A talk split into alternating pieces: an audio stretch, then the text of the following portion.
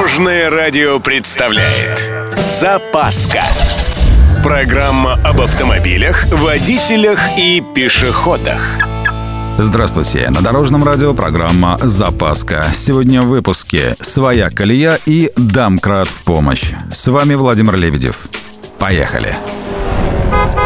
Пока на большей части России Дня жестянщика еще только ждут. Зато вовсю разыгралась другая дорожная проблема – грязь. Прошлой программе мы учились преодолевать грязевые препятствия сходу. Сегодня будем вспоминать, как выбраться из ловушки, если ваша ласточка все-таки застряла. Лучший вариант, конечно, трактор, но иногда приходится попробовать самому.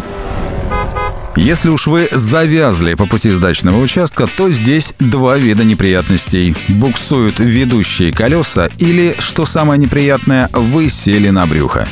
Когда буксует ведущее колесо, вы берете лопату и откапываете спереди и сзади то колесо, которое буксует.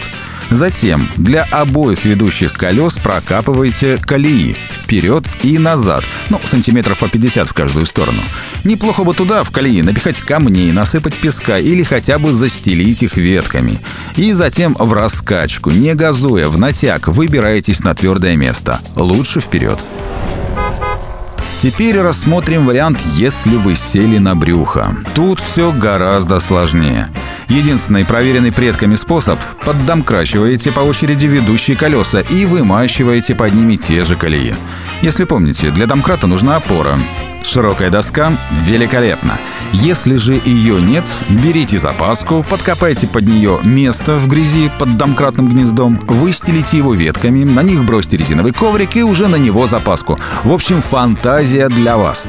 Ставьте домкрат и аккуратно поднимайте колесо. А далее, повторюсь, вы умащиваете колеи и домой. На этом у меня все. С вами был Владимир Лебедев и программа «Запаска» на Дорожном радио. Любой из выпусков вы можете послушать на нашем сайте или подписавшись на официальный подкаст. Дорожное радио. Вместе в пути. Запаска. Практически полезная, теоретически грамотная, приятная во всех отношениях. Программа об автомобилях, водителях и пешеходах. По будням в 11.30, 22.00 и 2.30. Только на Дорожном радио.